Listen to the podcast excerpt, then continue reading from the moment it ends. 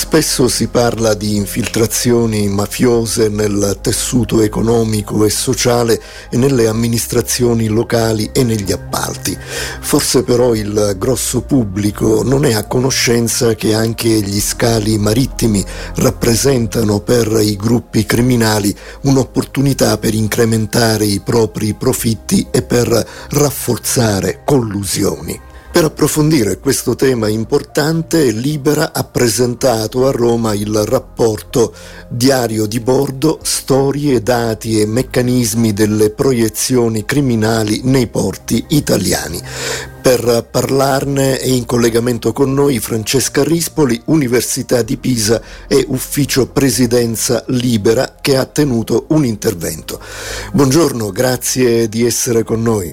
Buongiorno, buongiorno. Rispoli, qual è l'obiettivo del rapporto e quali i principali dati che avete raccolto e elaborato?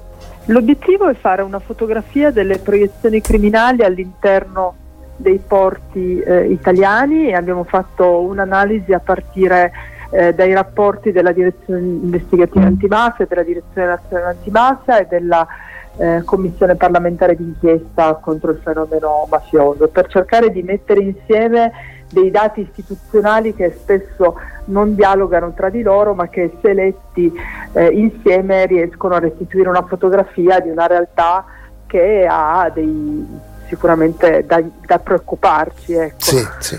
Beh, una storia emblematica di attività mafiose in ambito portuale, qualcosa che abbia riportato la cronaca?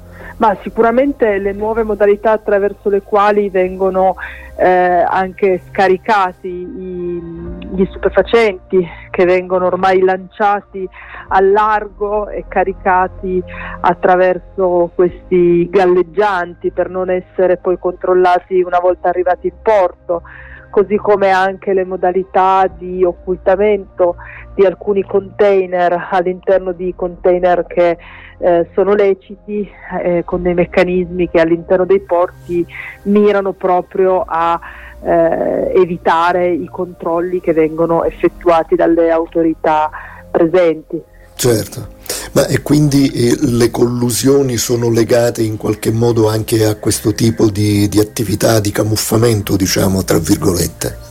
Ma sicuramente quando si riescono a realizzare eh, queste, eh, queste, dinamiche criminali si parla anche sempre della presenza di portuali infedeli, perché è ovvio che ci possono essere delle basi eh, alle quali in qualche modo si riferiscono coloro che eh, portano avanti queste attività all'interno dei porti, perché da soli evidentemente non riuscirebbero a garantire questo genere di copertura. Certo. Insieme al rapporto è stata anche presentata Extra Libera, il percorso immersivo e multimediale su mafia e antimafia che è appena stato realizzato.